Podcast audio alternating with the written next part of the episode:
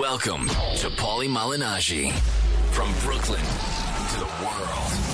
Proudly representing his hometown of Brooklyn, New York. Paulie Malignaggi takes you inside the ring and beyond. I'm definitely far from shy. We're gonna be ranting about a lot of stuff. Not just about boxing, I'm opinionated on life in general, many sports topics and politics. Paulie doesn't hold back. The two-time world champion, Holy the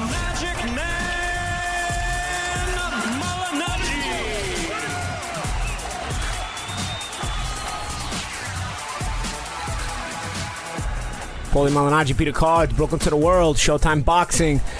We're one short again today. We're missing Peter Cards once again on uh, maternity leave. Should we call it maternity leave? Is that what we call it? Because they don't really have paternity leave, do they? They didn't invent that yet. Paternity leave. Is that? Do they have that paternity leave? Yes. They do? Yeah. So, we know what? I like that. We're fighting for men's rights. Why not? All right. Actually, I'm I- I Nobody out. else fights for men's rights. All right. I missed out. They had uh, I got two weeks for my kids, and then now they upped it to six weeks. Guys get off. Is that what it is? Yeah, I missed out. think I'll have a baby. wow. Yeah. It's a good You idea. know what? Steve, you'd be upset if you missed the fights, though. That's the problem. It's true. Yeah, that's true too. Yeah, I don't know if I'd want to miss the fights either. You know, depends on what fight. Depends on what fights though. That's true. All right, so we have a special guest replacing Peter Cards today. A special guest in studio, newly minted Hall of Famer. He's my Showtime colleague. He is one of the biggest boxing brains in the business. I get a lot of my stuff that I'm actually learning. There's not, there's not a lot you can teach me in boxing. Like I, I pretty much, I feel like I know a lot, but a lot of times I'm talking to Steve Farhood. He's our guest today, and I get new stuff that I didn't know before. You know what I'm saying? And that's the kind of brain Steve has. Steve, welcome. Thank you. Welcome to the show. A sitting ovation. Yeah, a single ovation. We'll give you another one. There we go. Great to be with you. There Can I go. can I fill the seat of, of, of Peter? You know what it is? I tell you what, Steve. I didn't want to put you in. The, I didn't want to have you fill such big shoes. Uh, so you're taking my seat, and I took Peter's seat. I didn't want to have you have that pressure taking over Peter's seat. You know, so so I Peter who? exactly exactly. So so we're. Uh, well, I, I I didn't want to welcome you with such high expectations, Right, you know. So. I, I let All you right. fill my seat instead. We'll see what we can do. Yeah, yeah. We'll see what we can do. All right, so we got some little boxing news, right? I mean, we, what, what do we got going on here? Seth, Seth the Twitter, our, uh, our statistician. I want to hear. I want to hear about the Hall of Fame a little bit. Let's go. Yeah. Let's go, Steve. Well- tell us about the induction. Tell us about the weekend and everything. It was. You've been up there. You know Mm-hmm. what it's like up there. The the beauty of the Hall of Fame to me is that every person you see is a hardcore boxing fan. Yeah. These are our viewers. Yes. You know, when you go to a big fight, some of the people are there because they want to be seen. Yeah. Casino- casino players. Casino players who could give two craps about boxing. It's different in Canastota, and that's why it's called Boxing Heaven. So that alone makes it a great weekend. Whether you're being inducted, whether you're visiting, it doesn't matter for me personally, and I think for Barry Tompkins, my broadcast uh, partner on Showbox, we kept looking around and we kept seeing Evander and we kept seeing Marco Antonio Barrera, and I'm going, what the hell am I doing here? I mean, I cover boxing. I'm, I'm blessed to be able to do that. I was blessed to be to cover a Paulie Malignaggi and all these fighters, and to be on for one weekend at least on equal footing with these guys. I kept pinching myself, going like, you know. And let's face it, the people there were there to see Evander, they see Barrera. In respect to Johnny Tapia, Barry and I and, and Jerry Roth and a couple of other people got a lot of attention. Yes, to us we ate it up because we're not used to it.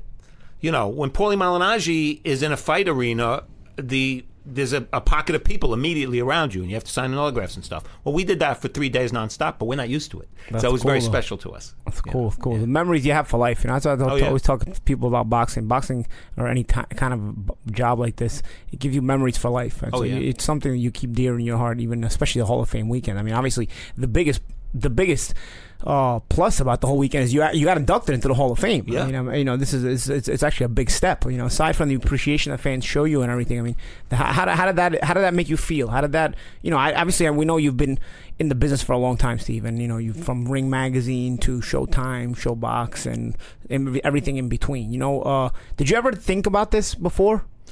I'd be lying to you if I said it wasn't in the back of my mind because obviously they do put in non-participants and mm-hmm. observers, and I've been doing this for 39 years, mm-hmm. and I like to think I've had a pretty good career. So I'd lie, but I, I could never expect it. It's not mm-hmm. the kind of thing you can expect, you know. And obviously for non-fighters, if you're a fighter, you could say he won this many titles, he beat this guy.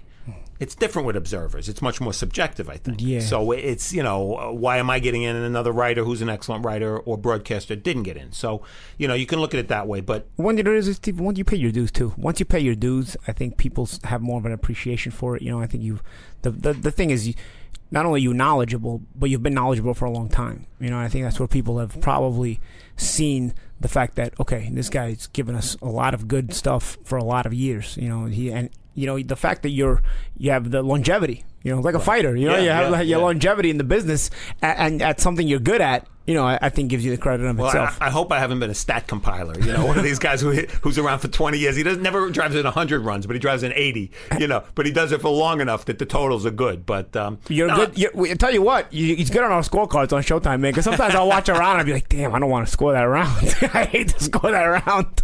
That's we, we could talk about scoring forever, and Paulie and I we've been we've been arguing about hmm. scoring forever. But it was a great weekend, and, and one thing I'm gonna I'm gonna just hype myself a little bit here for one thing. I was very proud of the fact when I learned that I had more people there, not sh- not Showtime, but friends, than anybody that's ever been up there. Wow. Get I had, outta I here. had 32 friends come up. That's That's amazing. awesome. Four, four family members and 28 friends. And then there was a huge Showtime contingent also. So when I made my speech on Sunday, Wow. it was like you know it was it That's was, cool, it was man. a big crowd and uh, the fact that all my friends came up made it special because they're not boxing fans they're, they're my friends Yeah, yeah. Well, it's support. that, that the- made the it great. support system. yeah exactly That's cool, man.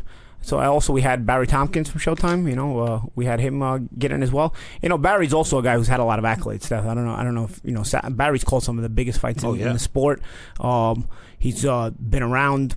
Even us at Showtime, Showbox, and uh, and uh, also what was it? What was uh, what do we have? Extreme, Showtime Extreme, Showtime right? Extreme and of Yeah. course he was the voice of HBO It's- when for the major major fights. Yeah, he, a he- major, pre- he major was the voice of HBO pre Jim Lampley. Right, exactly. And my favorite, my favorite stat, my favorite stat of his, Barry Tompkins stat.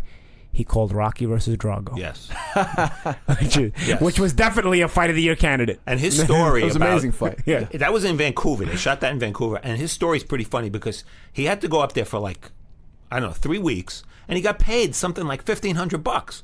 So he's going, man, what a mistake I made. Yeah, I'll be in the movie, but like this was a big waste of time. Oh, and then the residuals, residuals. came in, and he's made like hundreds of He's thousands probably of still dollars. he's probably still getting paid from that movie every time it's on TV. That's great. You know, so so no, but Barry's so deserving, and you know, I'm a boxing guy. I've only done one thing for 39 years, Mm. so I understand why I might receive an accolade like this. But Barry has been an announcer of every sport that ever existed, Yeah. and he's great at all of it.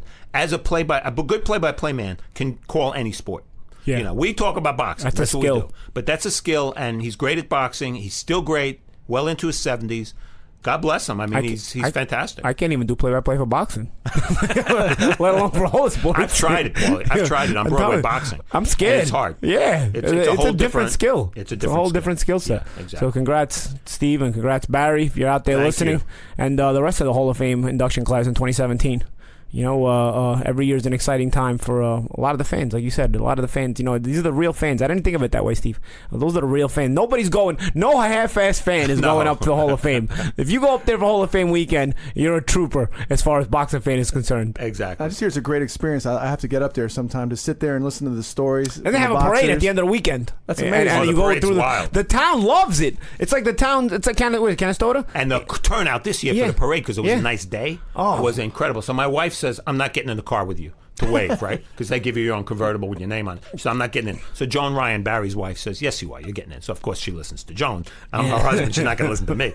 So we get in the car, and Marsha is chewing up the scenery, waving to everybody, doing this to the little kids, and and, and talking to people. And I, I'm like sitting there, kind of awkward. You know, you're doing this, you're doing this, two handed wave. I feel like, what am I doing? She loved it. She ate it up. So that was the highlight of the weekend for her. Yeah, that's cool. I think that town love. Lo, that's what they ha- they're known for. You know, they look forward to that parade every year. You know, until you drive through the whole town with the convertibles, all the inductees and all the uh, ex inductees and all the ex champions and whatnot. You all get a convertible. You know, I've been in the convertible. You were in the car the year yeah, I was before with convertible. Raul, right? Yeah, yeah, yeah, So you know, it's, it's a cool experience. It's a I'd cool almost experience. compare to you know boxing as a sport to football as being gladiators and like you guys have this camaraderie and like they sit down. These guys have beaten each other up, like gone to war together, and now they have this, this yeah, Well, closeness I, and I- I brotherhood. think I think once you, you know? shared the ring with somebody, you know, there's uh, some there's at least a little bit of respect, yeah. if not of a bit of major respect, you know, in there, you know, uh, and I think uh, I think that's the case, you know, and when you're done fighting and you don't have to have that ever have that mean streak again because it's a mean streak you have to carry with you, you know. You kind of have the, like this relief, and you can just smile all the time. And you see a lot of these ex fighters are just smiling and just appreciating, you know, what, what the fans think about them and whatnot. You know, it's a it's a cool feeling, and of course, Hall of Yeah. Fame weekend is the pinnacle of that. You know? And and the best thing for me watching the fighters there is when you see two fighters who have a history together. Like for years, Pryor and Arguello would be up there. Unfor- Unfortunately, neither one is still with us. But they would have great interplay, and you could tell they were they were so respectful of each other of each other because they had shared the ring for two great fights. And Paul, only Paulie can discuss what that's like because I'm not a fighter, but. There was an arm's length too. It's like Yeah. Pryor beat Arguello twice, and Yeah. Alexis couldn't really deal with that. Yeah. and this time it was Bowe and Holyfield Yeah. because Riddick was up there. Oh, wow. And Evander, of course, got inducted this year. So you saw their interplay. And the beauty of it and why you have to come upset someday is because it's not like Cooperstown. It's not like Canton, Ohio. The fighters mix with the fans. And you can't ask for more than that. You can't go to you can't go to Cooperstown and sit with Stan Musial or Ted Williams or whoever it is No, and, right. and think you're going to spend five minutes bullshitting about the old days. Well, in Coop in uh, in Canastota, Canastota, you can. That's cool. I didn't think of that either. Yeah. I should have went this time because I'm a huge Holyfield fan. I loved his career, man. I loved watching him fight. yeah. Yeah. Exciting fights. Always. Great I mean, era. The guy would come back from the dead. And, and now he's yeah. a promoter. Nah, yeah, now he's promoting. Hey, you gotta you gotta evolve into some other other ththings, right? So we, we go from uh, the Hall of Fame. Now we, we had a fight last weekend for uh, between I'd say two p- uh, future Hall of Famers, right? The light heavyweight title, and it's a little controversial. So I'd love to hear what you guys had to say about that. Well, I'll start by saying Andre Ward is consistent. He fights the same way all the time. A lot of times he bends the rules. A referee early in a fight of Andre Ward's, doesn't matter who it is, whether it was Michael Kessler with the headbutting or whatever it is, establishes a guideline for how that fight's going to be fought. And sometimes it's it's no different than a basketball game where sometimes they swallow the whistle and they say you two can mug each other. I'm not calling it. Yeah, or the strike Oh, zone, right? You or the strike zone. It's, all the fighters, and tell me if I'm wrong, Paulie, all the fighters want is consistency. If I know that I can hit you low or borderline, which a lot of Ward's punches were, then I know I can do that, and you know I can do that, and you proceed accordingly. But it's when referees aren't consistent. And let's. There's one other quick factor I want to throw in. I know from being ringside, and Paulie is always ringside. You can't always see what happens in the ring. A referee doesn't necessarily see whether a punch is low because he might be blocked Of course, of course. No, no. I, I think a lot of times, you know, he doesn't always see. Some fighters are very good at disguising things, but I, I, I don't think it's a good enough excuse because I feel like when it's done consistently, you have to eventually see it. Otherwise, you shouldn't be a referee. You know what I'm saying? If, it- if it's done too many times. Mm-hmm. The consistency, though, as far as the ref, kind of referee he's going to be, that's important. I think. I think that's very important because you know, you, you like in the first couple of pitches of a baseball game, you see where the strike zone is at. If he's calling a little wide, if he's calling a little tight, you know, okay, then you know. And as long as he's consistent, you're happy. As soon as he's inconsistent, you get a batter flipping out and he gets thrown out. You know what I'm saying? So I think it's the same thing with boxing. You, yeah, you you you, you want to see the consistency, and for the most part, referees are consistent in that they don't do shit. I'm sorry. They, don't, they don't do anything. like my experience in professional boxing, I was a professional boxer for 15 years. Referees, for the most part, can probably be charged a ticket for having the best seat in the house. literally, they literally. I mean, I have I have been fouled all kinds of ways, and rarely ever ever have I seen a warning given to the point where to the point where I got fouled so much in the Miguel Cotto fight that I learned never to even bother looking at a referee again. Yeah. Like, because he's not going to do anything. You're I mean, probably that, better off. That night, yeah, that night was probably my biggest learning fight as far as people are, already know about it, the way the fight went and played out and everything. But also, that fight also made me understand. Man, you gotta on this. You gotta see all kinds of shit was going on in there. I mean, I was getting butted, elbowed. I was getting like he was hitting his digging his knee into my shins. Like Cotto's very smart. He's very astute. And, you know, you give these guys appreciation. Later on, you learn to appreciate that. Man, you know what? You, to be good at that kind of stuff, like Duran, you know, or Hopkins. Oh, you know, yeah. like you know, to be good at that kind of stuff, you're like, man, that's that's an art in of itself to know how to be dirty. He was more you know? experienced than you were. Yeah. You had never fought anybody like Plus, him those before. guys in Central America, they know those Central American fighters, South American fighters. They grew up in those gyms, and it's almost like they're taught the fundamentals of boxing, and they're taught the dirty stuff of boxing hand in hand. you know, right. you, a fighter in, in the U.S. I think learns the, the dirty stuff as he gains experience. Right, you know, right. I think those guys get taught that as, as kids. Like you know, when they're taught the fundamentals of boxing, they also get taught, okay, this is how you you do this also and stuff, and you, you stick a little bit of this too. You know, You don't hit him with the hook, hit him with the elbow, Yeah, right? so so I think like it, it becomes second nature to them more more so than that, and I think uh you know that's what I learned on that night was Yeah. you know the referees are gonna pretty much do nothing. My my my my the thing that makes me angry, oh Steve, is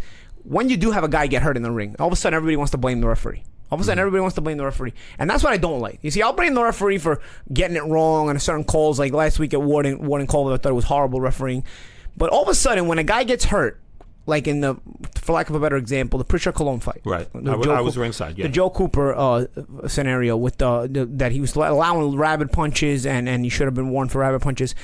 Stuff like that pisses me off because I myself, you watch my rematch with Lovemore N'dou. Watch my rematch with Love when I had that braids. Watch how many rabbit punches I'm getting hit with in the clinches. Okay. Mickey Van is just hanging out there. He just had me. I'm literally. He's we're literally in the clinches, and he's he's trying to work in the clinches, and he's just like banging me in the back of the head constantly, bang, bang, bang, bang. You know, and and I I I remember not even looking at the referee because at this point I had already had the Cotto experience, and I'm like, "Mm, whatever's happening is happening. You know, I got to deal with it, and I got to figure it out myself. That's my point because whenever a referee starts to get involved like that, and he does enforce the rules, the rare times he does, the media kills him. They, well, he's not letting yeah, them that's the- fight. you- you- he's not letting them fight, and That's he's the point I wanna make, yeah. and, and that's the thing. Like now, all of a sudden, you intimidate these guys from doing their job, so they never do their job. And Right. the only time you hear about them not doing their job is when somebody gets hurt. No, buddy, Right. they never do their job because you assholes prevent them from doing their job. Well, you're, ahead, you're telling it. You're telling it from a fighter's perspective, and I appreciate that, and I understand totally what you're thinking. But from a fan and a media person's perspective, they want it both ways. They want referees to officiate properly. Yet, if it's a Gatti Ward fight, they don't want the referee anywhere near the action. Well, you're either applying the rules or you're not applying the rules. So if it's it's a great fight, and a Jack Reiss who likes to like break fighters up and explain to them what, why he is doing what he's, Mm-hmm. He's one of my favorite refs. Well, he explains it. If he breaks up the fighters in a good fight because somebody did something, the media and the fans are going to be all over him. You can't have it both ways. Either officiate the fight or don't officiate the fight. My but fi- fighters' lives are at stake. You know, so My favorite refs right now, I say Reiss is one of them. Um, I forget the guy's last name in Canada. It's a Canadian, Michael something. Michael uh, Griffin. Griff, Michael Griffin, love him. Mm-hmm. And uh, uh, for the most part, aside from the the Mayweather Maidana fight, I like Kenny Bayless too. I, I think Kenny. Okay. I think Penny. I think Kenny's pretty good. Yeah, I agree. I think the Mayweather Those- those- Maidana fight he went in with a with a Too much, yeah. Uh, Too- it was, it was, they it was, the fir- it was, the it was the first time that I ever had a complaint about Kenny. Like before Right. that, yeah, even I had him in, in my refereeing. But you know what? For And nobody's ever going to be perfect every time. No, but, and- but and they're the the, most they're the three guys that I really like. Yeah. Say, you know what? I like the way they referee. a, a referee, how he's thought of. He's one controversy away from being thought of differently than he was before. Yeah. Some some referees are lucky. They don't they don't have fights with, with badly injured fighters. They don't have fights with, with, with a lot of fouling. And and you think of them as good referees. If you don't see the referee, he's doing a good job. That That, that's that, that's BS. That's, yeah, BS. That's BS. Uh, you know, I, I, but I think for the most part, outside of those three guys, I don't think there's a referee that's going to stand out to me. You know, everybody does their best. Everybody does what they can do. But I, I don't think there's a guy that's going to stand out to me and be like, oh man, you know what? Those three guys stand out, stand out to me as like probably the uh, above everybody. Well, else, it's you know? it's a brutally difficult job. it is. It, is. really is. It really is because you know you have to set a standard during the fight. You have to, of course, the toughest decision a, a referee has to make is when to stop a fight. We can think of a million examples where Mm-hmm. we agree, where we disagree. You might agree, I might disagree. It's uh, the Kovalev Ward fight being one of them. Yeah, know, where, and where then- there was a lot of controversy. And let's talk about that, right? Which leads us into the Col- Warden Kovalev. So, what did you think, Steve? I didn't have a problem with the stoppage. I did have a problem with the fact that there were at least a couple of viciously low blows. Mm-hmm. They weren't taps. They were clearly low. They weren't borderline. They weren't on the belt. They were low blows, Yeah. and they weren't called. So obviously that contributed to Kovalev's state at the time that he doubled over and he got Yeah. stopped. The fact that he stopped it with Kovalev doubled over, I didn't have a big problem. But what led to that, yeah, I had a problem. Yeah, okay, consistent there. I- Here's my here's, here's where I where I had a problem. We're agreeing viciously low blows. If you at any point in that fight give Andre a very stern warning, you do that again, you're gonna take a point. As a fighter, you get a warning like that, you're probably gonna stay away from the body altogether for at least a few rounds. You're probably gonna say, you know what, I don't want to risk losing a point. Unless you're the, the, the ref, the, yeah, well, yeah, well, unless you're Agapito Sanchez, like rest in peace, or somebody like or Andrew Golota or something, you know. Like, but for the most part, you don't want to lose that point. So what you, in order to not risk it, you start keeping your punches way high. Like you, you probably won't attack the body with the same consistency you were for a couple rounds because you know what, you got a deserved warning at that point. Here's my problem with everything. Andre never got one of those warnings. He deserved one of those warnings. I'm not gonna tell you you deserve to lose a point because maybe he gets one of those warnings and he doesn't do that anymore. But I'll tell you what happens. The evolution of the entire fight changes because if Andre stops going to the body with the same viciousness and consistency he was going, Kovalev is not broken down the same way. Mm-hmm. And Kovalev not being broken down the same way, he's still a very hard puncher. He still is with his head in the game. He still with his head in the fight. Now we get to round what is it, seven or eight when they stop eight. Eight. Yeah. We get to eight. By that point, Kovalev's broken down. People say, "Oh, he got hit with the big right hand." Guys, I mean, the point of the part of the reason he got hit with the big right hand is because he's broken down. I mean, let's say, let's face it, like, like he's, he's also low slowed down. blows, So right. when you're slowed down, you're also more hittable. So forget the fact that he got hit with the big right hand. 'cause I don't want to hear he got hit with a big right hand until he should have been stopped. But also, I'm gonna say with Tony Weeks with Canelo and Angulo, for example, I didn't have a problem with that stoppage. A lot of people did because Angulo's a shot fighter. He, he's only taking more punishment to, in a point where there's no point in, in him doing it because you know he's not gonna win the fight. He's a shot fighter altogether. He doesn't even deserve to be in the fight, let alone continue when he's catching a beating. So I didn't have a problem with we stopping the Canelo Angulo fight. But here's why I had a problem with this stoppage because at this point you haven't given Ward any any warnings. Now Kovalev's broken down. He is you step in at the point you stepped in. I thought legitimately, I thought he was taking a point, or I thought he was getting about to give Ward a finally, finally going to give Ward, Ward a hard warning because Kovalev did bend bend over, he did wilt over. At that point, as a fighter, you're probably saying, "What the hell is going on, bro?" You know what I mean? Like, am I, are you ever going to warn this guy? You know, so so Kovalev does b- bend over, he wilts a little bit. Um, and Weeks just steps in and stops it. Here's my problem. Kovalev is not Angulo. Kovalev is not a shot fighter. Kovalev deserves this is the championship of the world we're fighting for. This is the, all the marbles we're fighting for. Kovalev deserves to at least have the opportunity to fight his way back into the fight. Maybe he doesn't. You know, Maybe maybe, it's gets- over in two he- more seconds. It's probably over. It's probably at that point because you haven't done your job the right way to that point anyway. It's probably over anyway in a couple of rounds later. But from a fighter's perspective, you're always gonna have the what if.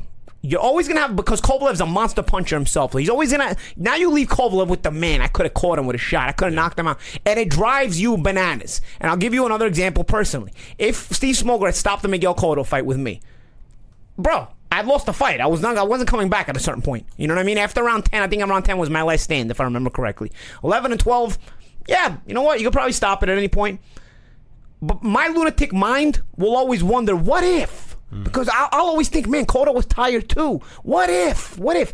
You, you, you know what? I don't have to ever think what if. Yeah. I found out what if. You I know. te- I tell you so, what- so you left Kovalev from a fighter, from a fighter for the championship world, everything. Now he's got to wonder what if. Maybe, never- maybe we're biased as fighters, but uh, that's why we compete. We always have the what if in our mind. Now, now we want that satisfied when we're in the ring. Now Kovalev is never going to have that satisfied. and they're never going to fight again. I doubt it. I No. that's what I was going No to ask way. you guys. Like, what's next No, for these two they're guys? never going to fight again. Well, Ward indicated he wants to move up in class. I don't know if that's realistic or not. But one one quick point about what Paulie's talking about.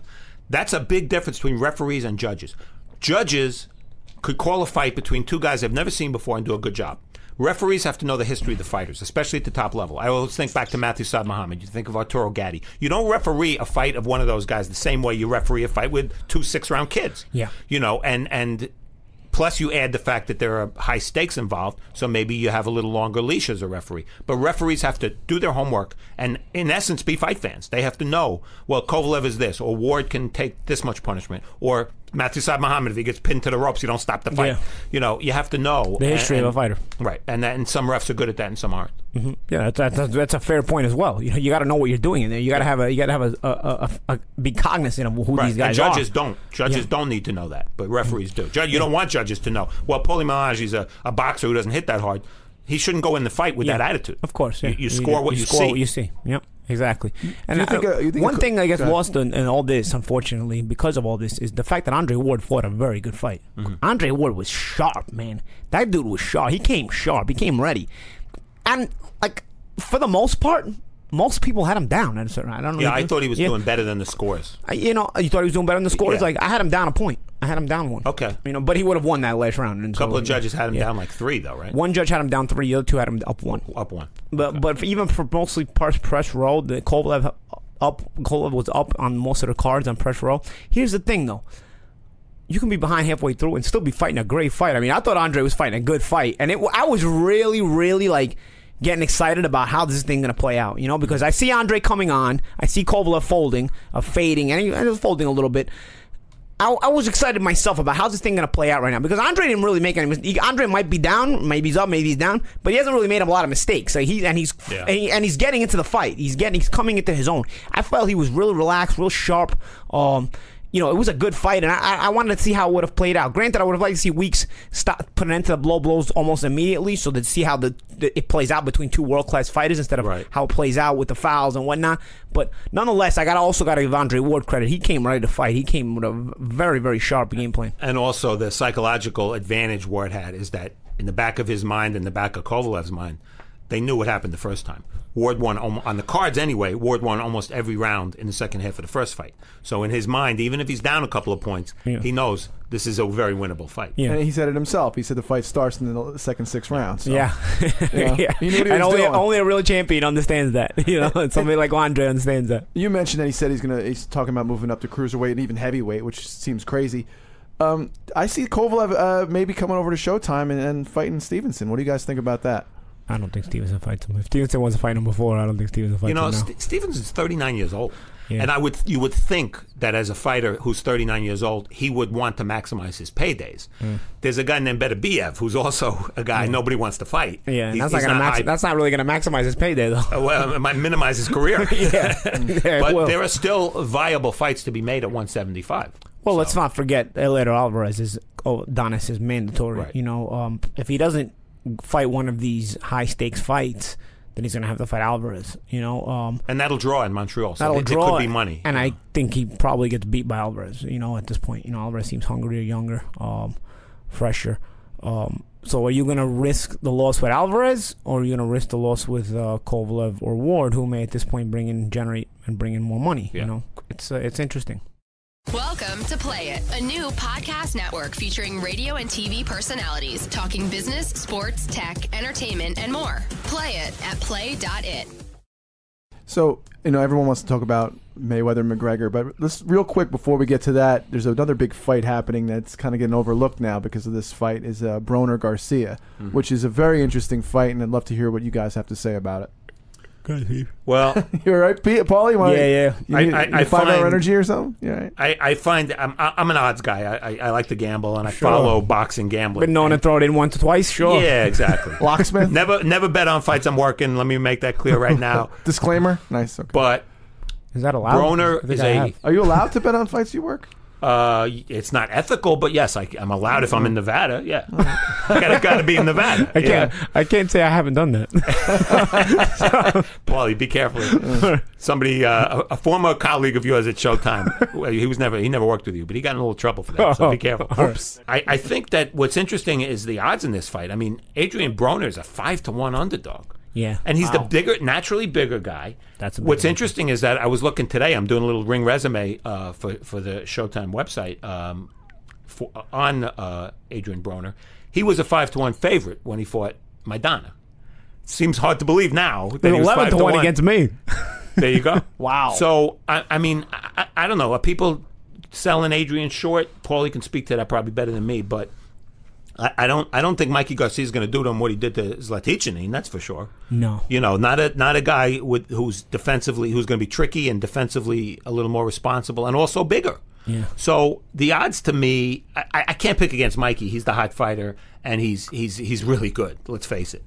Um, but given the weight and given Broner's quality, I, I five to one just seems a little wide. Yeah, you know, I, I, I'll give. I, I think Mikey deserves to be the favorite simply on this word consistency. You know, I think Mikey's a, a consistent fighter. You know, he consistently does what he's supposed to do. Consistently fights in a very disciplined manner. Consistently lives in a very disciplined manner. Fundamentally very sound. Consistently as well.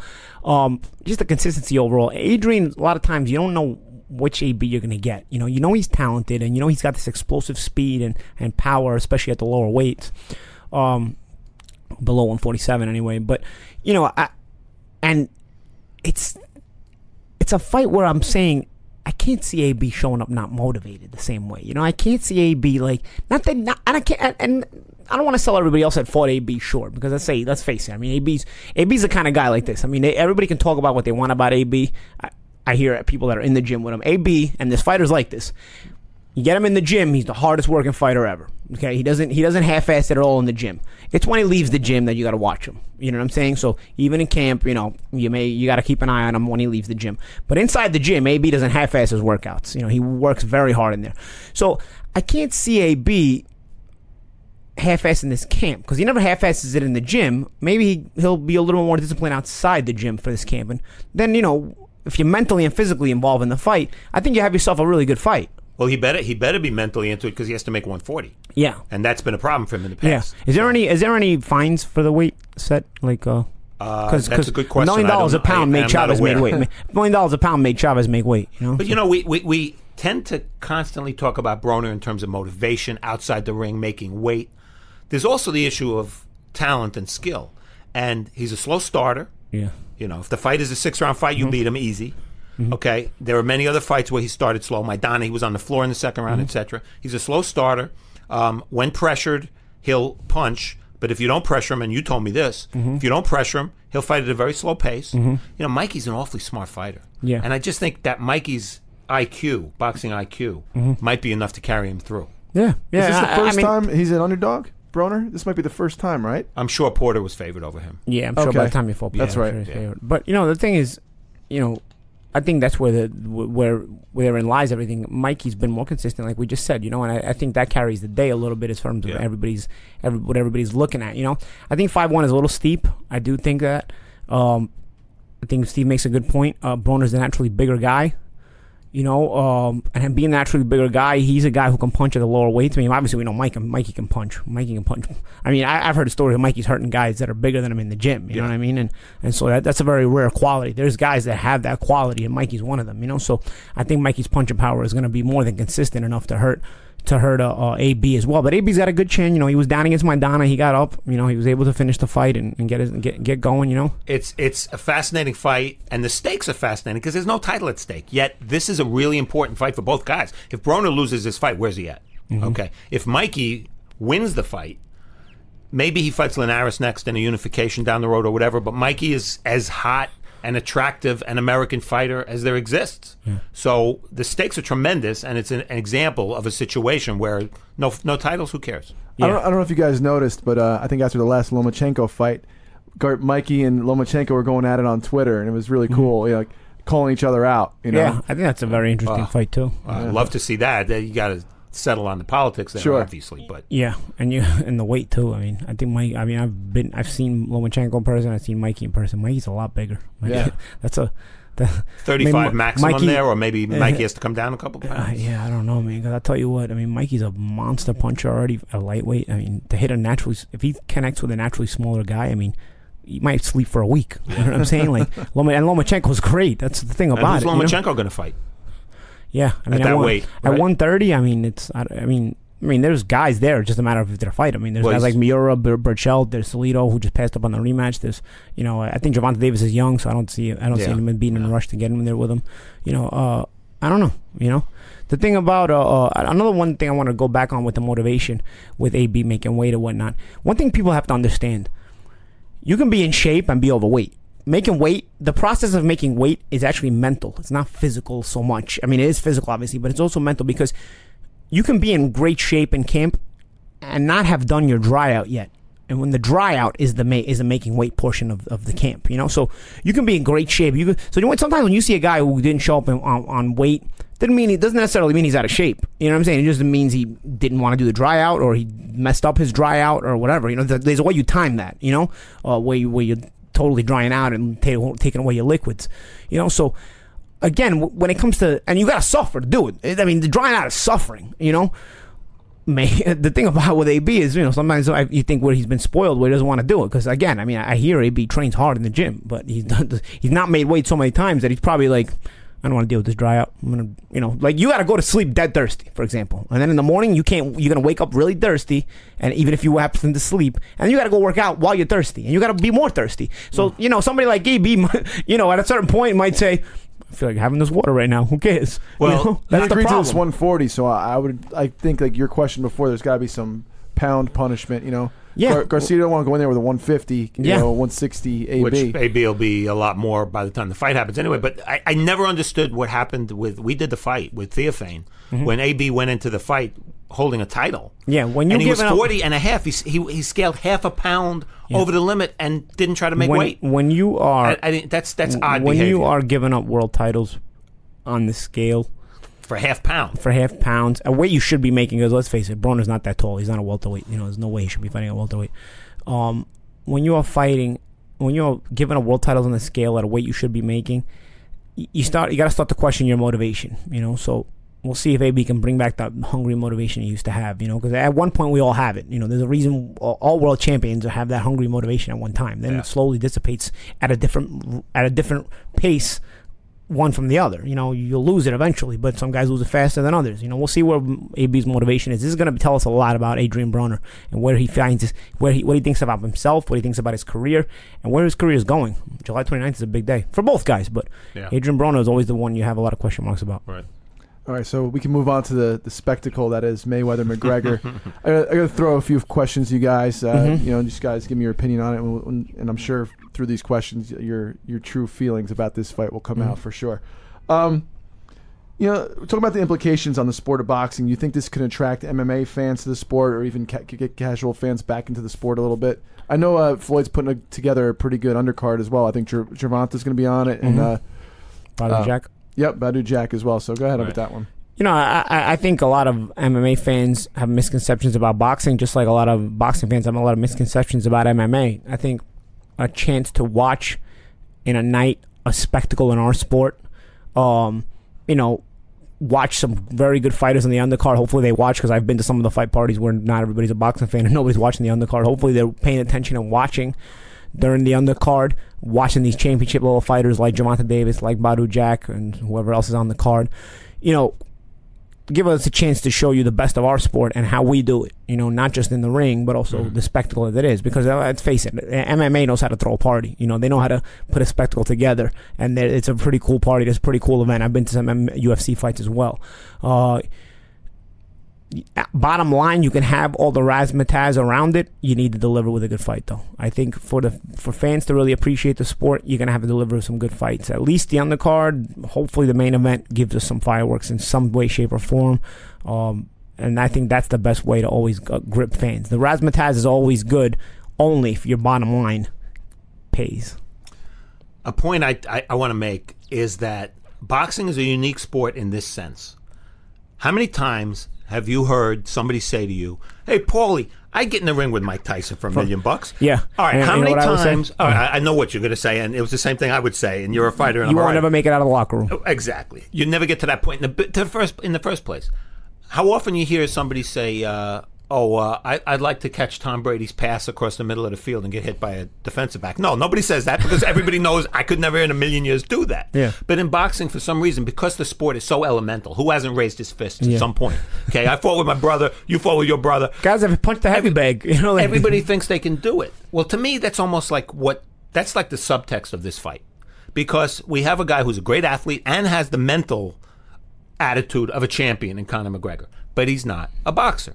Okay, everybody thinks you can do boxing. It's easy to do. You get in there and you hit somebody. Well, I mean, that's obviously a pretty, pretty uh, uh, unsophisticated uh, attitude to have. But to me, there's a little pressure on boxing in this fight because Floyd should technically win this fight very easily. Not only is he fighting a guy who's not a boxer, but he's the greatest fighter of his generation. To me, there's pressure. It's like it's like the first Super Bowl.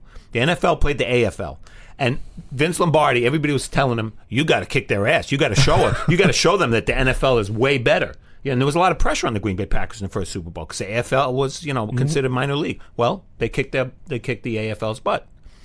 I th- I see a, a, a, an analogy with this fight in terms of boxing as a sport and how it's perceived. So let's say Mayweather dismantles Conor. Let's say, for argument's sake, you know the AFL eventually, a couple years later, won some Super Bowls, right? so, That's so right. do you see more mixed martial artists coming into boxing and, and, and plying their trade and, and you know evolving into boxers? Paulie, this is it's about this, and I'm rubbing my fingers together. And you know, mm-hmm. I mean, Conor McGregor is going to make the kind of money that MMA fighters dream about. Mm-hmm. So of course, it's gonna it's gonna draw people, but they're not all Conor McGregor, and they're not all going to get a, a Floyd Mayweather fight. So Of course, of course. You know the thing is, you know, I, I think you want to generate interest, and then from there, you know, you'll see how the, the, the chips end up falling. You know, you, you need you need you need something positive to come out of this, especially after Mayweather Pacquiao disappointed a lot of people. You want something positive to come out of this. I think the event itself. It's probably more fun than the than the Mayweather Pacquiao fight Yeah, because Pacquiao's a boring personality. Let's face it. You know, here you have Mayweather and McGregor, polarizing personalities, polarizing figures. You know, I, I, I tell you what, Mayweather probably doesn't talk as good a trash as he used to. Whenever you're young, when you're younger, you always talk better trash because you're hungrier, you're just vicious, you know, in every way. I think Mayweather was a better trash talker when he was young, but he's still a good trash talker. You know, Conor has still has the youth enough to be that natural charismatic trash talker because he's still at that age where you know you, you're just vicious and you're in love with the, what you're doing you know so i think the promotion itself can be fun I think the the event itself can be quite a spectacle, and you hope it just delivers just a little bit. Well, the, the little bit. expectations are different than Mayweather Pacquiao. Mm-hmm. The expectations are way lower. But only in boxing. This is the thing. I think expectations for a lot anybody outside of boxing. I mean, just you can just tell by the amount of money being thrown in on Conor McGregor. The expectations from outside of boxing. Let's face it, boxing is a very niche amount of people in the population compared to the overall number. I mean, with the amount of people throwing in money on McGregor, these guys they're gonna get the odds down to what they were from Mayweather Pacquiao. that's you know that's what I'm saying? absolutely amazing. Yeah, that's what I'm saying. So, so you know, a lot of people, for a lot of people, this is uh, a spectacle, but for a lot of people, this is also a, a, a big deal, a big fight. So you needed to deliver just a little bit. You needed to deliver just a little, at least a little bit Let more me- than Mayweather and Pacquiao. Let did. me ask a question because I, I find this interesting. I want to hear Paulie's answer. McGregor's not a boxer, okay? Because he's not a boxer, but he is a champion. Will he take chances early in the fight that an Andre Berto, a Robert Guerrero, whoever else wouldn't take? Because it's almost like he doesn't know better. Yeah, I feel know, like what- he has to. I mean, I feel like he has to. I I, feel like I, I think a champion goes into the ring, even in this fight, with the attitude that I'm going to win. yes, of course. Of You course, know. but a, but a boxing champion goes in there when you're first round, you get your feel out round, and you know you have your hands up, and you change the looks, and you're you know you're scientifically studying, and you, you're throwing your shot your shots just a little short because you know you want to see the reaction you get, so then you can know if you can step in the weight right where you want to step in. You know, there's probing shots in the first round. You know, I don't know if Conor understands that. We'll find out. You know, I'm sure he understands that in an MMA fight. There's also probing shots, but he's never done this boxing thing. You know, is, is he going to come in understanding the psychological aspect of the probing shots and the fi- setting your distance in round one? He or might is be gonna, better off or is not. He, or is he going to come out shooting? Because Well- of course, he might be better off not because Mayweather's a master at setting the distance If and he doesn't probing. come out you know? shooting, he has zero chance to win. Well, You you, guys, I'm just a, I'm a fan, so you know I'm not there at ringside with you guys, the, and I've watched all of Floyd's fights. I guess the, the the small success I've seen against him, Maidana had some success against him in the first fight, and even Victor Ortiz before he like the, what, what mm. happened, the pressure and like the kind of almost like on top of him, kind of almost tackling, fouling him. Mm-hmm. I almost see like that. That's the way Conor's going to go. Conor never fought that way in, in the UFC. Conor Conor maximizes his distance with long left hands or kicks or whatnot. Conor's best as, asset to what his style is. He has a pretty style himself. You know, he has that you know extend my punches, snap them out type of type of style. So. I mean, if he starts mauling you, he's going to take away from his own style. Number one, and number two, he's going to be outside of his own nature. You know what I mean? Like even even as, a, as by MMA standards, that's outside of his own nature. So I, I can't even see that. You know, because it's not like he's a wrestler. You know what I'm saying? It's not like we're talking about like a Randy Couture or something. We're going boxing, you can see him like all on top of you, mauling you. I feel like Conor is not going to do any mauling because it's not in his nature to maul you even in the UFC. You know, and even in a mixed martial arts fight. You know. It's a new world for him. How he's going to react. We'll see. Now, being this is his first fight, you know, you know, and this is this is not for me. This is a question that's kind of coming to me. Do, this- I, I think this is silly, but do you guys think there should, if Floyd wins the fight, uh, there should be an asterisk next to his 50 and 0, his 50th win? No. No, No, it's a 'cause fight is a fight. I right. mean, it's on your record. I Agree. mean, it- You know, Deontay Wilder, before he became heavyweight champion, fought a lot of guys that were way below him. Hmm. Yeah. Should we have an asterisk next to him? Yeah. Because, you know, let's Yeah, say you Marciano fought better guys? or Yeah. No, that's, Yeah, I mean, silly. even Marciano. It's a lot of his fight. record is you know the, all, everybody has guys lesser fighters on on their record. You know, I mean, And and to me, Paulie, I don't know if you agree, but it's a different era than 30, 40 years ago when Marciano's record of 49 and 0 was everything because mm-hmm. no one came close to matching it. Now you got Ricardo Lopez was 51 0 and oh, he, he had a draw. Mm-hmm. You had uh, Joe Calzaghe, mm-hmm. not as many wins as Floyd, but against pretty good level of opposition for a long time, 40 something and 0. And then you have fighters. Sven Ottke never lost a fight. Yeah. Yet nobody talks about him as a great fighter because he probably wasn't a great fighter. So I think the pr- the the uh, importance you put on records is not what it once was. yeah, you gotta. I think you gotta put importance on fighting ability, styles, and whatnot. You're talking about Conor's style, and like you, you know, you're, I mean, let's face it, a guy, a guy in this day and age could be 100 at all. They'll still never call him the best fighter ever. I Right. mean, That's how times I have changed. Yeah. So I mean, it's it's actually ridiculous to me. You know, I mean, every sport people understand that fighters, that athletes are better in this generation than they were in the past generations. But um, boxing somehow, the guys who never saw certain fighters fight live will tell you that they're better than the guys they're watching today somehow, some way. So I, I think I think um, you have to stop putting the onus on records just for that reason because you know you can have a hundred and no guy they still won't ever consider him the best fighter ever so just go just go about it enjoy the show see how judge a fighter for his ability his his his skills his uh, character in the ring is every a lot of things you judge fighters on you know and just judge them on that I, I, just one quick point. I, I use this all the time, and it's it's it's one of the reasons people like me, who who's a historian, does give so much credence to the old days. Sugar Ray Robinson gave away weight and fought Jake LaMotta twice in three weeks. Twice in three weeks.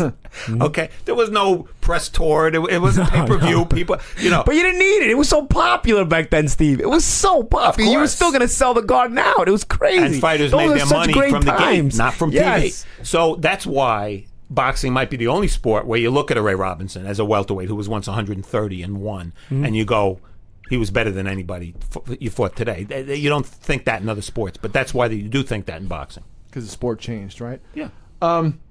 You talked about Conor's style. You Mm-hmm. follow the UFC. I know you got you and Pete watch it all the time.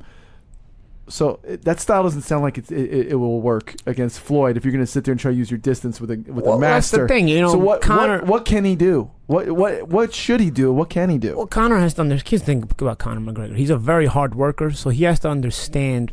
In order to hit Floyd, you're probably not going to hit him with the intended shot. So you probably want to set traps, th- set up punches, a lot of throwaway punches to see where you, where Floyd is going, to see if you can put him in a certain position where Floyd is going. If you pick up a pattern of where he's going, because that's one thing about Floyd, he varies his defense and his offense. If you start to pick up a pattern of what he's doing, maybe you can start throwing the throwaway shot to put him in the position that he maybe consistently you're seeing him go, to, to, then, to then catch him with a follow up. You're not going to catch Floyd with just okay, you know what? I'm going to throw a one two, or I'm going to throw a lead left hook. You, you gotta, you gotta, you've almost got to use a combination of feints and and set up shots and probing shots to work your way to the hard shot you want to land, mm-hmm. all in the same combination. I, I've just explained it to you really slowly. All that has to happen in a matter of a second or two. You know what I'm saying? Like where you're throwing, a, you, there, there- there's a combination. You're, you're throwing, you're throwing. Like the beginning of the combination may seem like you're you're throwing intendedly hard shots, maybe to the viewer, but they're not. And also the thing is, you want Floyd to think that they're intendedly hard shots, so he reacts to them. Once he reacts to them, maybe he winds up in a position where you want him to be, so your third and fourth shot can crack him. You know, can crack him hard. Yeah. That's the thing you're trying to do. You know what I'm saying? That's a, a lot of times people don't see that some of the punches it, there's not weight on some of the shots and there's weight on some of the shots. You know, on TV, a lot of a lot of times you don't see. Matter of fact, one example I'll give you: my last fight with Sam Eggington, for example. I hit him. I hurt him with a one-two at the end of round six, and then at the end. I was just trying to flurry him at, to get him, try to get him out before the bell because I knew the 10 second tap. I, I knew I heard the 10 second tap. On video, and I seen on Twitter, a lot of people be like, "Oh man, he hit him with everything, and he still couldn't hurt him. Paulie's got no power." Understood. We don't have a lot of power here, but the two fisted attack you see at the end of the round, I, there was nothing on my left hand. You know what I was doing? I was throwing the left hand almost open handed and and cocking my hip every time to throw hard right. So I was going whop, whop, whop, whop. So all the all the power was on the right hand. Was I was putting nothing on any of those left hands. I was trying to just pick up my shoot my hip back in position to, to cock it and with the right hand. Granted, he still didn't go down. He was uh, hurt though, Paulie. I'll say. He told me he was Yeah. shook to his boots. Yeah. You know, after the fight. You know what I mean? But it was the one-two. It was the one. It, wa- none of the other shots were enough to get him out of there. I think if I had ten more seconds, I get him out of there. But what I'm saying is, you may see on TV something that looks like a combination to you, but in reality, the first shot or two has nothing on it. But it's Setup. it's designed as a setup. Mm-hmm. You know what I'm saying? It's, if it sells you that you think it's a solid combination, it's one thing. The important thing is it has to sell the opponent. If it sells the opponent, he reacts the way you want him to react, and you get him out of there with a third or fourth shot. That's the thing about Conor McGregor. Easier said than done. Well, you just said easier said than done. Now, I, I haven't been asked to train Conor McGregor, and I doubt I probably will be asked. There is a chance, though, But if Steve. I- you're saying. uh, there's a chance. But if I So you're were telling me asked, there's a chance? this this is what I would tell him. He's not going to develop these sophisticated skills it's- in one a- it's a- training camp. It's a thought process. Steve. and That's and, and thing. it, it's developed. The muscle memories develop when you're an amateur. So what I would say to him is throw as many left hands as you can, and hope Floyd starts acting his age. Because Floyd's shown no sign of Mm-hmm. aging in his fights up till now. Now he's been off for two years. Maybe the split second reaction isn't there. That's his only chance. I also probably would see if he goes to the body a lot, maybe slow Floyd down a little bit. You know, the older guy, you maybe start ripping him to the body a little Yeah. bit and see if he slows down. I know. There's because you, are also the thing about you. We're all talking about what Conor has to do. You have to keep in mind he's got to do all this while Floyd's offense is also coming at him, and that's going to be a pretty rough offense to deal with because Floyd's offense is very has a big variation to it. It's difficult to time.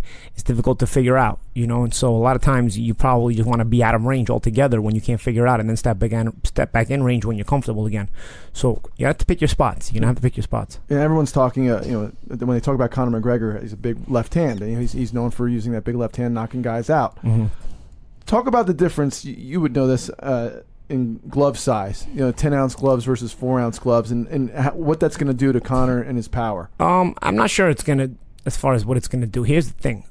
The way you're throwing a shot too. You know, four ounce gloves obviously are smaller, they're gonna obviously hurt a little more. But here's the thing, ten ounce gloves, the way your hand is wrapped underneath the boxing glove, dude, that's no joke. I don't know how they wrap in MMA, but in, in professional boxing, the hand wrap underneath is like a bat. I mean, I feel like I got two little hammers in my hand. I mean, granted, I don't punch like that, but you know, when your hands are wrapped up underneath the glove, and then they put that glove on, and they they put it as tight as they can. They put it they put it in, and they put it in all the way in as hard as they can, so that the glove, your knuckle part of your gloves are shooting up like almost through the leather. You know what I'm saying? And then they tape it up, and they tie it up. You know, dude, that's. I mean, it's ten ounces, but you're feeling, you're feeling every every every inch of that knuckle. You know what I'm saying? Like, like because the wrap is also helping out. You know what I mean? It's like a little a little hammer in there. You know, so so the power is there. The power is gonna be there. The problem is in your delivery because. One thing I feel about Floyd, if he doesn't respect you, he starts backing you up. We've seen Floyd back guys up. We've seen Floyd do it to southpaws like Sharmba Mitchell and Zab Judah. Once you're backing up a guy, his, le- his the level of power he's able to generate is even less. So it's not about it's kind of going to be able to hurt him with the gloves. It's a matter of is Conor be able going to be able to not be backed up? Because if Conor gets backed up, he's going to have a lot less power in the left hand that he has already. You know what I'm saying? Also, one last thing to keep in mind: boxers used to get punched in the face. Mixed martial artists do not get hit in the face as often. A lot of their training is on the ground, r- grappling and whatnot. As soon as a punch lands in a fight, the fight ends almost instantly. You know what I'm saying? So, so I don't know if there's anything you can do to get used to getting taking shots, but when you're sparring week in week out for the, for years of your life, like professional boxers do, it takes a little bit more for them to respect the punch. You know what I'm saying? So than an average person. An interesting scenario, we were talking about this before, for me would be if Floyd dominates, does what he wants. We all know Floyd's mentality is to win and not worry about mm-hmm. entertaining. We've seen it so many times. What happens in round seven, eight, nine if Floyd's shutting him out, not getting hit, but clearly not trying for a finish, which is consistent with his. Will he lose the crowd? Yeah, I think he does. Yeah, And that would be a very interesting thing because here would be the guy, the boxing guy, proving to everybody that this is an MMA guy. He can't box with me, you know. Yet he could lose the crowd. Yeah. I, I Uh, think that would be a very interesting scenario if it plays out that I way. think Floyd loses the crowd. I don't know if Floyd is going to have the crowd to begin with. Actually, you know, a lot of mixed martial arts fans in well, general. and the underdog, you know. Yeah, Right. but but I, I think uh, he loses more of the crowd if he doesn't get the stoppage in general. I think if, if Conor goes to a certain point, it's like Rocky with Drago. I mean, remember Rocky with Drago speaking of uh, Barry calling the fight. You know, like Yeah. at a certain point in the fight, granted it's a movie, but at a certain point in the fight, the crowd's turning just because Rocky's still in there. You know, It's all about expectation. Yeah, so so if Conor's still in there at, at a certain point in the fight, I mean. I think whatever portion of the crowd was for Floyd is going to start going for Conor in general. You know, I think the only way Floyd doesn't lose the crowd or whatever part of the crowd he has is if he gets the stoppage. He has to get the stoppage at a certain point. There's no excuse for Floyd not to get the stoppage. Yeah. If Conor's in there at a certain point in the fight when he should have been stopped, um, I think the crowd is going to be very pro Conor. I think it's going to be a very pro McGregor crowd. Um, not to say that he's going to win the fight, but you know, you, you, you get you get a, you get a little bit extra adrenaline when you have that kind of crowd Sure. behind you, backing you. You know, It's, it's kind of an interesting dynamic because the fight could end up being 12-0 in rounds with Floyd winning every five seconds of every round and losing, losing in a sense, losing as well. Yeah, of course, because he will actually minimize his popularity, and Conor will gain popularity in, in, in, in a performance like that. I think you long know. he tries to win. yeah. And here's the thing. Floyd does get aggressive. I mean, it's against Floyd's nature. Floyd has to respect you to not be aggressive. He don't. He wasn't aggressive against Canelo Alvarez. He wasn't aggressive against Manny Pacquiao. He wasn't aggressive against certain kind of guys. If he respects, if you give him something to wor- worth respecting, you know, it doesn't mean you have to hit him. You just have to show him that you know you're able to set him up. You're able to keep his eyes alert. Like, whoa, okay, I got to be alert with this guy. He won't get aggressive. But there's people he was aggressive with. He was very aggressive against Zab Judah. He was very aggressive against Sharmba Mitchell. Those guys were southpaws. He got very aggressive against Victor Ortiz once he realized he was breaking, and that's why Ortiz started fouling and going crazy. You know, I mean, he got very. If you watch that last round of Ortiz, Floyd's basically walking him down thoroughly. You know, so so you got to make Floyd respect you, or he will take it to you. You know, Floyd's not. Floyd's a people look at Floyd like a pretty boxer, pity patty, but he's not always like that. There's a very bad mean streak inside Floyd Mayweather, and he it it, it, it will come out if he realizes there's nothing to respect. So important, all the more important for Conor McGregor to have something to respect. All right, before I, I want to get your general predictions on the fight, I, I have one more silly question to ask. Um, what, what if this roller was reversed, you know, and, and Floyd was going to an octagon, which Yeah, we lost. We lost one of the posters behind you. oh Down. my god, down. Do we get a count? Uh, stop the fight. That poster was that poster was reacting to the question he was about to ask. Oh, that's what the, po- the the Showtime poster didn't want to hear it. yeah, I, I don't blame it because it's a terrible question. What- what- You know, Paulie, and we know MMA is so it's it's a, it's a combination of five different you know things. You know, boxing, wrestling, Mixed jiu-jitsu. martial arts. I mean, that's what the sport is called. It's Right. called mixed martial arts for a reason. So you know? this is a silly question. It's not from me, so I have to say that. I'm sorry, but uh, you know, w- just for just entertain us for a second. What if this role was reversed and and and McGregor and Mayweather said, "I'm going to go in the octagon and kick your ass." the odds.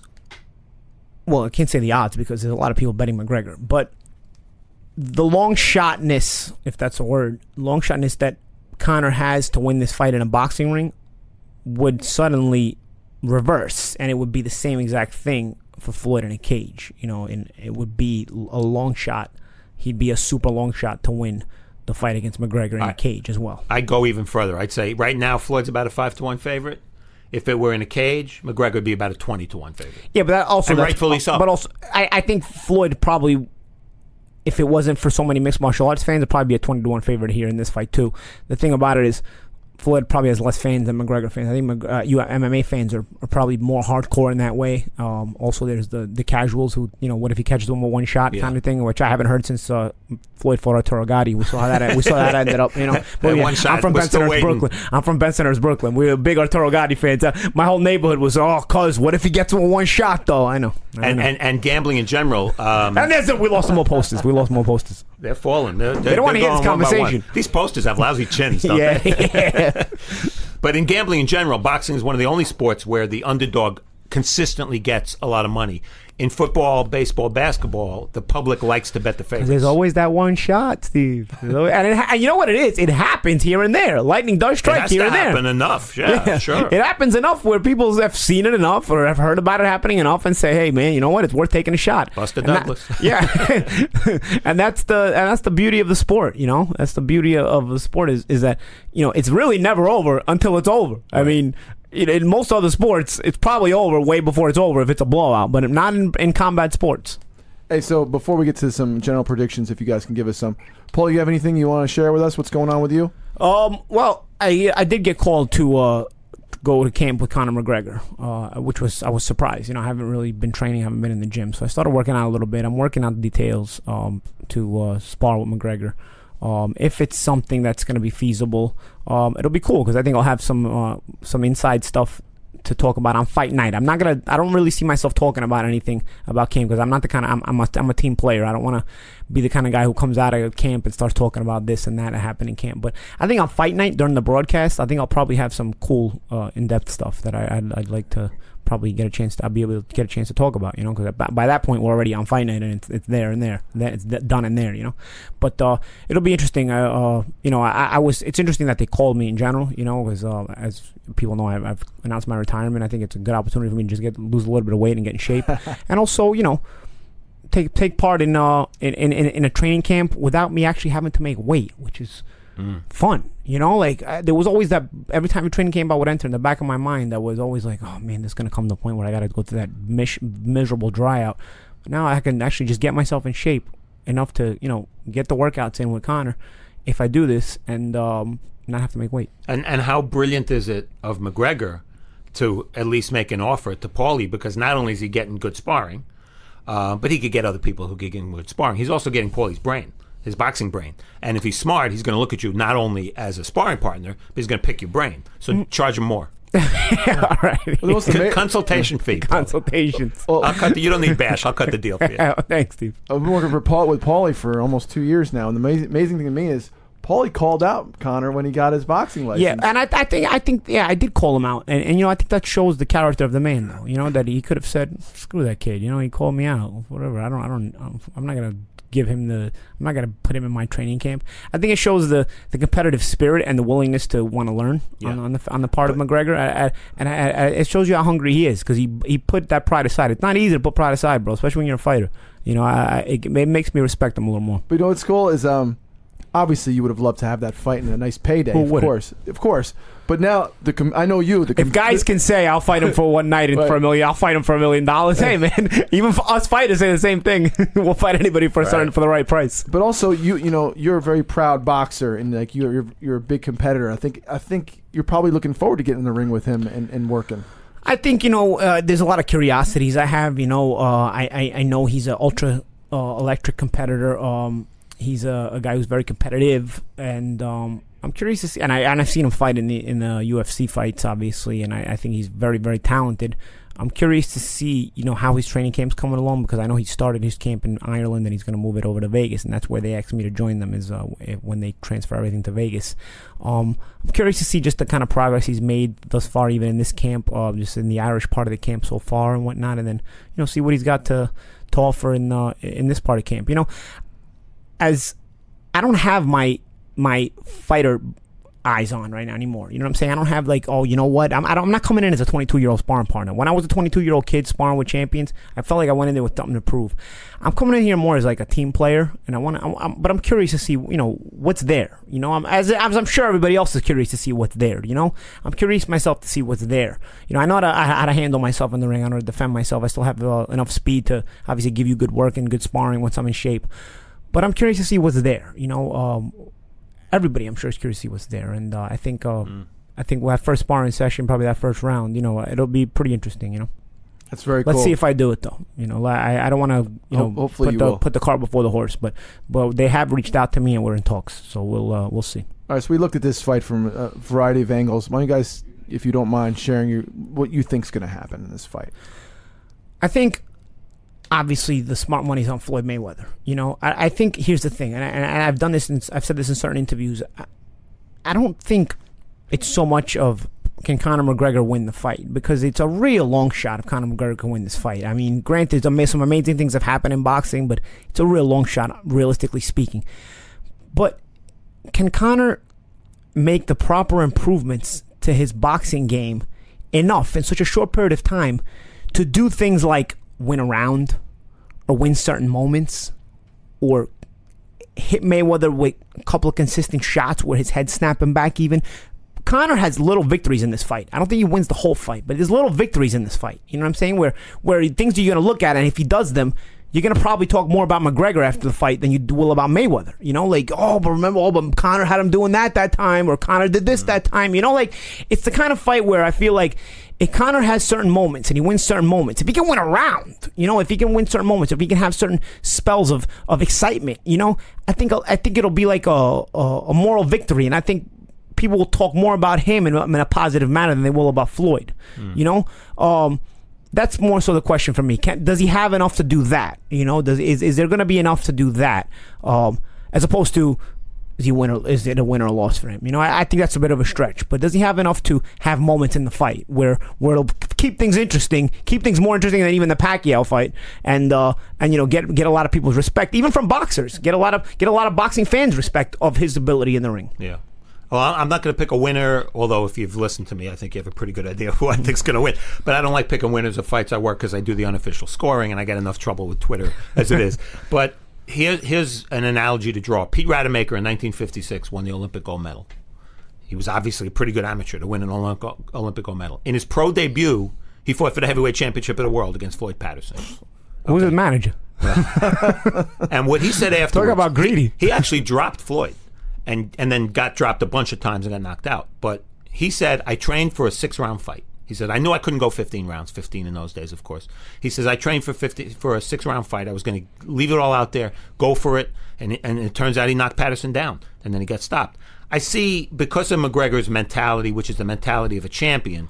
I see him being too proud to just lay back Yeah. and let Floyd lay back and put us to sleep for 12 rounds. I, agree. can't see that. I think he'll try to win, and if he's not good enough, which is probably the, the what's going to happen, at least he says, "I tried to win. I tried to make the fight. It's his fault for not fighting me back," which is what mm-hmm. everybody says about Floyd, mm-hmm. as as sil- silly as that sounds. So I, I think for a few rounds, I think he's going to go for it. And I think he should go for it because it's his only chance to win, as long a shot as that is. I think you should go for it as well on the simple basis, that, as I said before, if Floyd sees there's nothing there, he will walk you down. Floyd will get aggressive. So you don't want that to happen. Know, I, I, I- as, as annoying as it might be for people to say Floyd's on the back foot and he's boxing you beautifully and on the back foot and counterpunching you, if Floyd starts stepping on forward, he's on the, on the gas pedal and coming forward, that means he's lost all respect for you. So you don't want to get it to that point. If you're Conor, you want to make sure at least Floyd has that respect for you. If Floyd's finding you on the back foot, Floyd's respecting you. So I'm going to keep that in mind if you're Conor McGregor.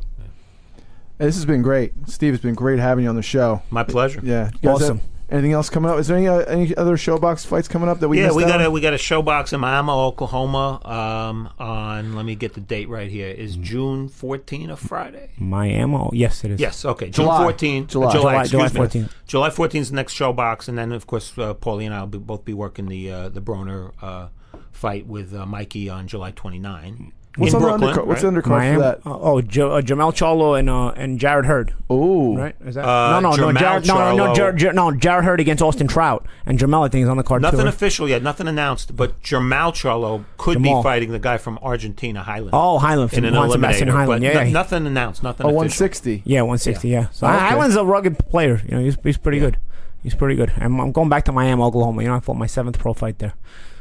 Was that was that a ShoBox? ESPN card? Friday Night Fights. ESPN, I, I had the four round swing bat. I got on TV. My first national TV fight. Miami, Oklahoma has a special place in my heart. I was 21 years old. Paulie fought on ShoBox only once, and it's a memorable night because the truck In, yeah. blew a fuse. And Yeah, it was Saku- so hot. Saku got a gift decision. It- yeah, it was so hot. oh, it was brutal. so Laugh- hot. Laughlin, Nevada, uh, outdoors. It was so hot that the, the the lights blew out and they had to go with the backup generator. We went on the air an hour late, so by the time that time happened on the East Coast, everybody shut off their TVs. Like so many of my friends missed the fight. Um, and then it was just stifling. My, my feet had blisters. I don't know. I you know it goes to show you how hard I used to train, man. I mean, at that, especially in those days when I was so hungry. I went ten rounds in that heat. My feet were getting hurt. My feet had. Bl- I took off my shoes after the fight. I had black and blues all over my on the bottom of my feet. That's how hot it was. Yeah. You know, it's crazy. We were literally in Death Valley, right? We were outdoors in Death Valley. Yeah, Right? yeah. They call it Nevada. They, yeah. they call it Death Valley for a reason, bro. It's crazy. That's awful. Well, But- thanks again, Steve. Come back again too, man. Love Look having forward you to here. it. And, and Thanks, Steve, I man. would have fought on ShoBox more. It was just that was a part of my career where I kept hurting my hands. I know that Well, fight. You uh, broke your hand in that fight. Yeah, I, I, I had I had about I had three fights in two years. then you outgrew ShoBox. You moved. Yeah, out. You graduated. by the time I came back, they just tossed me into the Cotto fight. Right. Maybe it was a cash out fight, but it uh, ca- maintained my career. All right.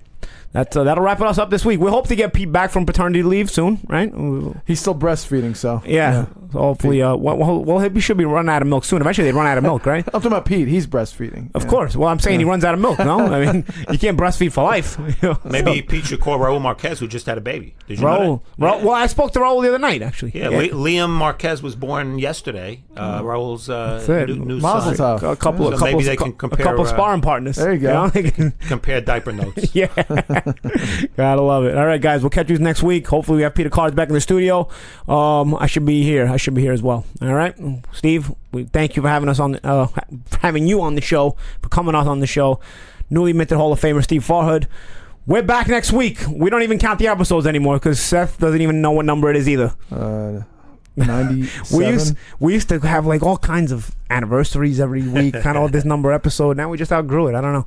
All right, tune us in. Tune us in uh, next week. Give us a couple of good uh, reviews as well. What, what do they give the reviews? iTunes. iTunes. Go to iTunes. Write something nice. Write all right? comments and give us If five you stars. go, if you want to go on your iTunes account and you sign up and you sign in and you go through all that trouble just to write a jerk off comment, you really are a jerk off with no life. Like if you're gonna go through all the trouble of leaving a comment, at least at least leave a good one. You know what I'm saying? I got I got news. This is episode 98. Yeah. Okay. No, really? true story. I thought we had hundred already. no, for 100 we're gonna do uh at the uh weigh-in for uh Broner Garcia. and- Yeah. and Can we're gonna- bring like signs and stuff? and we're gonna get We're, we're, gonna ju- outshine Broner Garcia at the weigh. We're gonna have like hundredth and hundredth anniversary podcast. We're gonna dress Peter up in Apollo Creed's American outfit. Ah, there you go. yes, That's one for this week with the Fourth of July coming up. Uh, we're gonna use it for that though. For I'm gonna abuse. I gotta be there to abuse you guys. Uh, so we'll see you guys next week. Thanks.